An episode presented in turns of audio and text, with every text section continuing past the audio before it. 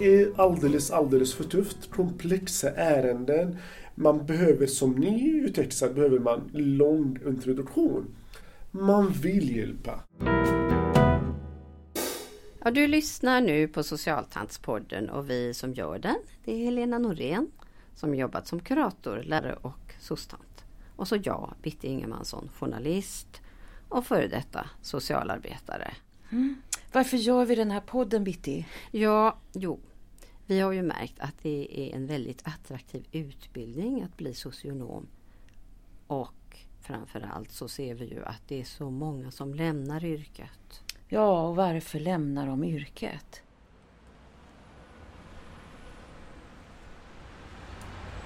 Ja, Bitti.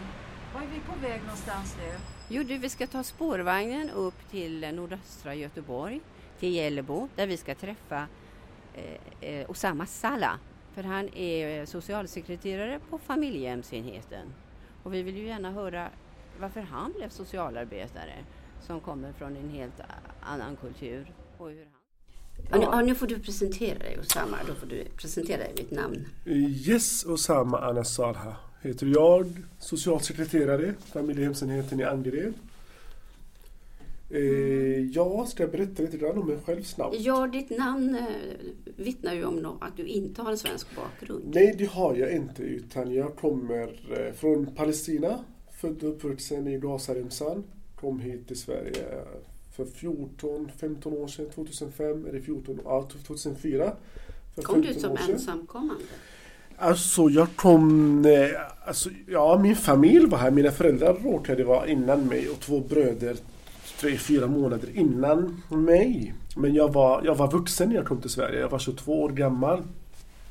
Men jag kom själv så jag var, jag var ensamkommande vuxen på det sättet. Och sen, ja, det var, jag hamnade i en liten stad i Dalarna, i Ludvika. Där kom, jag i kontakt första gången med socialt arbete för att där fanns något så kallat introduktionsenheten för nyanlända. Och det var två socialsekreterare, som, eller introduktionssekreterare så kallade då. Så, eh, det var de som eh, fick mig att tänka på det med socialt arbete för att de har hjälpt mig och min tjej att bli ihop. För att, och det får du beskriva lite mer. Uh, ja, jag och min fantastiska nuvarande fru, men då, vi var inte gifta då, vi blev kära i varandra men utav uh, att vi hade inte samma religionstillhörighet så det var inte okej okay för våra familjer. Vilken religionstillhörighet var det? Uh, islam och kristendom. Mm. Så jag är muslim och hon är kristen. Och så enligt släkt och nätverk och typ så här, det här var inte okej. Okay. Men det var kärlek över gränserna så vi och det var tack vare de där socialsekreterarna Nina och Josefin egentligen som har eh, hjälpt oss om att här det är annorlunda, här får man bestämma själv, här är inte kollektivet som avgör utan det är individens behov. Och det var för första gången man började tänka på det här sättet. Liksom, för att vi har kommit från kultur liksom att du är ensam utan din din familj och den stora familjen är man ingenting. Så liksom, och det, plötsligt hamnar man i ett samhälle då det är du i fokus. Vad behöver du? Vad som är bra för dig? Det är intressant det här när Usama berättar att han, när han kommer till Ludvika som flykting och då träffar han socialsekreterare som blir väldigt betydelsefulla för honom, för de hjälper honom mycket. Ja. ja. Ja, men det är ju för att han säger, Osama säger så här. Jag blev sedd som en egen person. De såg mig som en egen person. Det var mm. det som gjorde att han kände att om människor kan göra så här mycket, då vill jag också bli en sån yrkesarbetare. Mm. Och det, därför valde han att utbilda sig till socionom. Intressant. Usama, mm. det var två sostanter som, hjälp, som fick dig att... Ja. Om vi säger, för du är ju med nu i en soc-podd. Om, eller inte soc-podd, du är med i en podd som handlar om soc-tanter. Vad tänker du om det? alltså, de skulle inte liksom, definiera sig som tanter för att de var ganska unga. Nu när vi så de är fortfarande unga så. Men eh, Ja, alltså det var två SOS-sekreterare som Ja, var. Ja, jajamän. Mm. Så som eh, fick mig att, att fundera på detta och det är tack vare dem egentligen som Mm. att jag har sökt mig till socionomutbildningen. Annars skulle jag varit fortfarande i faktavärlden och jobba inom, inom någon labb eller så. Arbete. Jag kommer från en familj som sagt liksom att eh, man ska bli ingenjör eller läkare. Då, då har man lyckats och har man bra status. Så, och jag förstår det utifrån också. Det är socialt arbete, det drevs ideellt där jag kommer ifrån. Så det är inte att man jobbar professionellt och får betalt för det. Men nu vet de, liksom, min fru kan jag säga att hon är väldigt stolt över och min, min son är väldigt stolt över att jag kan hjälpa barn, att jag kan göra skillnad för vissa barn. För att jag ser också att han är lilla socionomen, att han ser problem och ser att det här barnet pappa kan behöva hjälp för att han gör så eller hon gör så. Så, det, det, det, Så du bildar en ny tra- Ja, familjetradition? absolut. Yes, yes, det gör jag.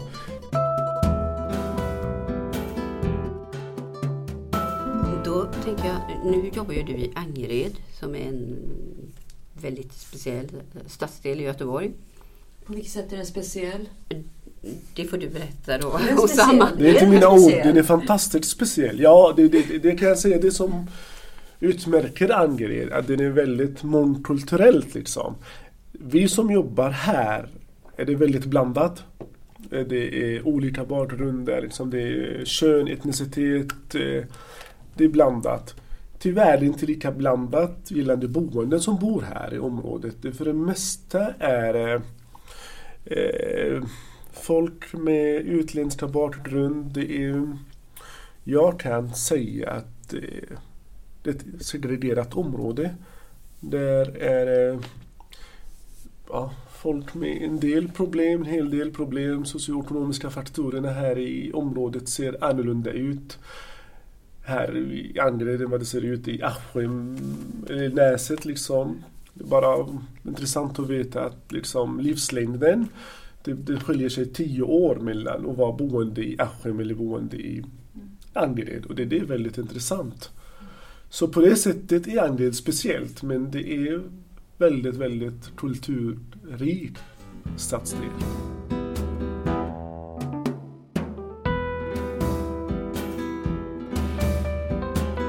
Men du stannar kvar här. Vad är Ja, det som gör att du känner den här glöden i arbetet? Vad är det som... ja som sagt liksom, vi, vi jobbar i, alltså det är en tuff bransch. Alltså vi jobbar med folk som för det mesta har problem. Alltså tyvärr, de som vänder sig till socialtjänsten är det folk som är resursfattiga. Det är de som har, för det mesta, det är de som har problem. Och i en sån stadsdel som Angered, då har vi komplexa problem. Alltså det som klassas normalt här i vissa fall kan vara väldigt avvikligt till någon annan stadsdel. Det som, eller någon annan, jag kom, som sagt liksom, när jag bodde i Sundsvall eller i, i vissa områden eller i Ludvika, det var, det var på ett annat sätt. Alltså det, var, det fanns mera resurser, man kunde satsa på individer på ett annat sätt. Här är det ganska Alltså ganska tufft och det är det som blir att man, händer- man känner sig arbetsbelastad. Alltså mängden av eh, arbetsuppgifterna och ärenden. Är det mindre stöd från, från omgivande samhället? Alltså Ja. samhällsinstitutioner? Ja men det kan jag säga, absolut. Jajamän. Alltså det, man kan se skillnaden till exempel. Nu jag jobbat, jag är familjehemssekreterare. Hur hela samhället ställt upp för ensamkommande 2015 och alla försökte hjälpas åt och typ så här. Tills att det har stramats otroligt mycket mot Efter det? efter det.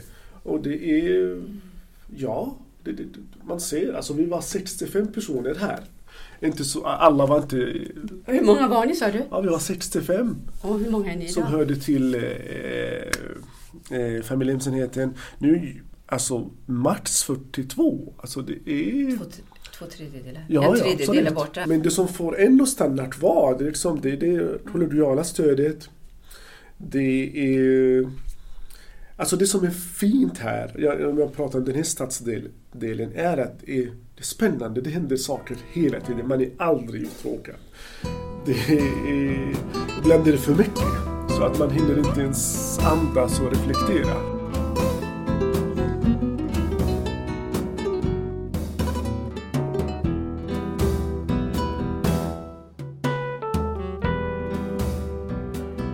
Sen jobbade jag på ekonomiskt bistånd här i Angered 2012 till 2013.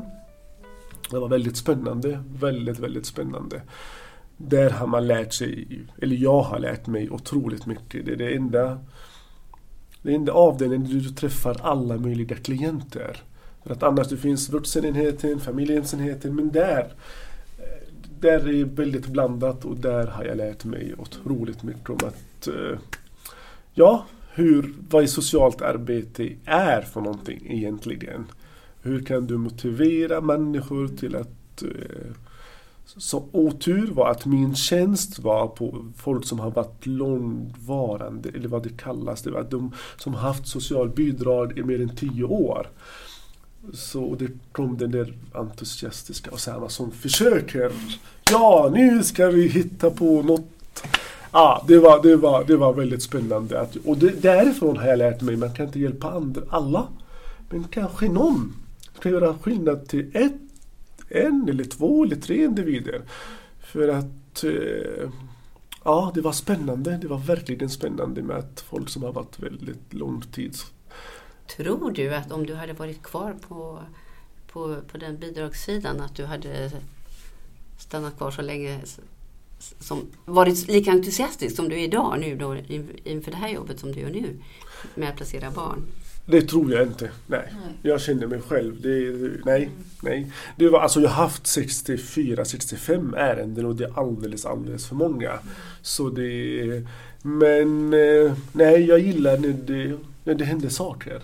Och där tyvärr, liksom, eller på min tjänst utifrån att det var folk som har haft socialbidrag under lång, lång period, är att ja, det var ganska svårt. Mm. Men eh, som tur var att man har lyckats med mm. någon. Berätta om enheten. Vilken enhet är det du är på? Familjehemsenheten i Angered. Ja. Det är, vi jobbar eller vi, med placerade barn. Vi mm. hjälper våra kollegor med att hitta hem, utreda familjehem och eh, handleda familjehem. Och jag kan passa på att säga att vi har stort behov av trygga vuxna som kan ge kärlek och omsorg till våra barn. För att vi har många barn som behöver det måste vara den stora utmaningen. Ja, ja, ja, ja det är det definitivt. Alltså den stora utmaningen är att och hit, alltså det, tyvärr, det finns inte så många familjer just nu som så vi har många barn på en lista som väntar på, de är placerade på våra jourhem i väntan på att det ska bli stadigvarande. Så jag tror hela staden, alltså vi har ett behov av typ minst 100 familjer för att kunna. Så det är, ja, det är en tuff bransch liksom. Men samtidigt när man ser, när man ser att matcha rätt barn med rätt familj och man ser efter Alltså i början är det alltid svårt för familjer, för barn, men sen ser man utvecklingen. Det är det som känns, wow, det här är fantastiskt. Och det har du mött? Ja, det har jag varit med. Och det som kan vara katalysator och motivationen till det är att man kommer till jobbet för att, ja, man, jag har lyckats. Ibland har vi misslyckats, men man kan alltid bli bättre.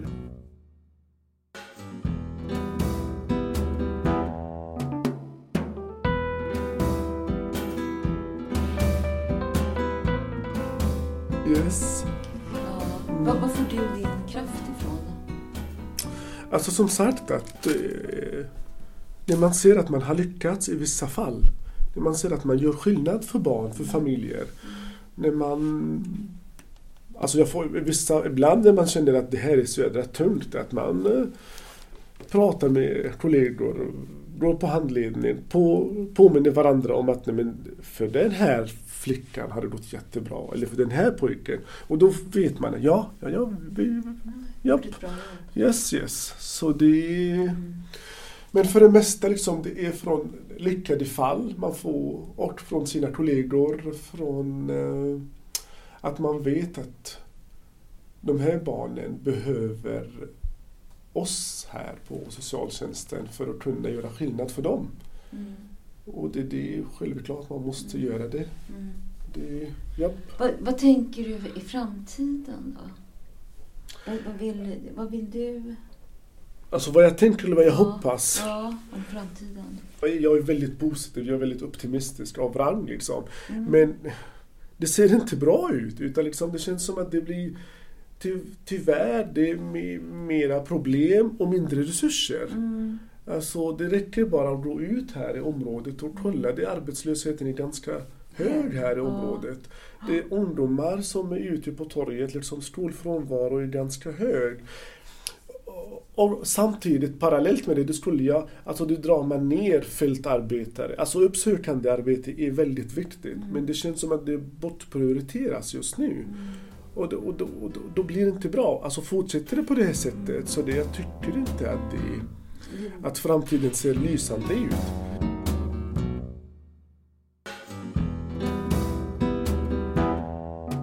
Kan du säga, ge ett exempel på där du tycker, eftersom det är många som lyssnar på den här SOS-tantspodden som kanske inte vet vad en familjehemssekreterare gör. Vad konkret, ge ett exempel på något lyckat arbete. Där du känner att du var nöjd? Ja, absolut. Det finns flera sådana exempel. Eh, men familj, alltså, familjehemssekreterare, det, det, det vi gör när ett barn inte kan bo hemma utav olika anledningar. Det kan vara ja, social, ja, problem hos biolog, biologföräldrar. Typ. Det kan vara att de har alkoholproblem eller våld eller typ så här. Så barnet kan omhändertas, då fixar vi ett familjehem som matchar för det här barnet. Och eh, ofta, eller de flesta av våra barn har upplevt någon slags av trauma. Antingen har de bevittnat våld eller de har varit utsatta för sexuella övergrepp. Så eh, vissa kommer från misärförhållanden. Att liksom de, har inte, de kan vara 6-8 åringar men de har inte lärt sig att hantera sin hygien eller att väldigt dålig tandhälsa, hög skolfrånvaro. Och jag har varit med nästan liknande fall. Att, och det är det bästa världen också när man ser att också föräldrarna, biologföräldrarna kan återhämta sig, kan ta åt sig liksom hjälpen från socialtjänsten att de vill ha tillbaka sina barn. Och att de skärper till sig så det har också varit med ett fall där en, en pappa som har kämpat otroligt mycket för eh, att få tillbaka sin son. Och det är inte bara att jag vill ha min son utan han har fått all hjälp som socialen kunde ge honom. Och eh, ja, det är en solskenshistoria.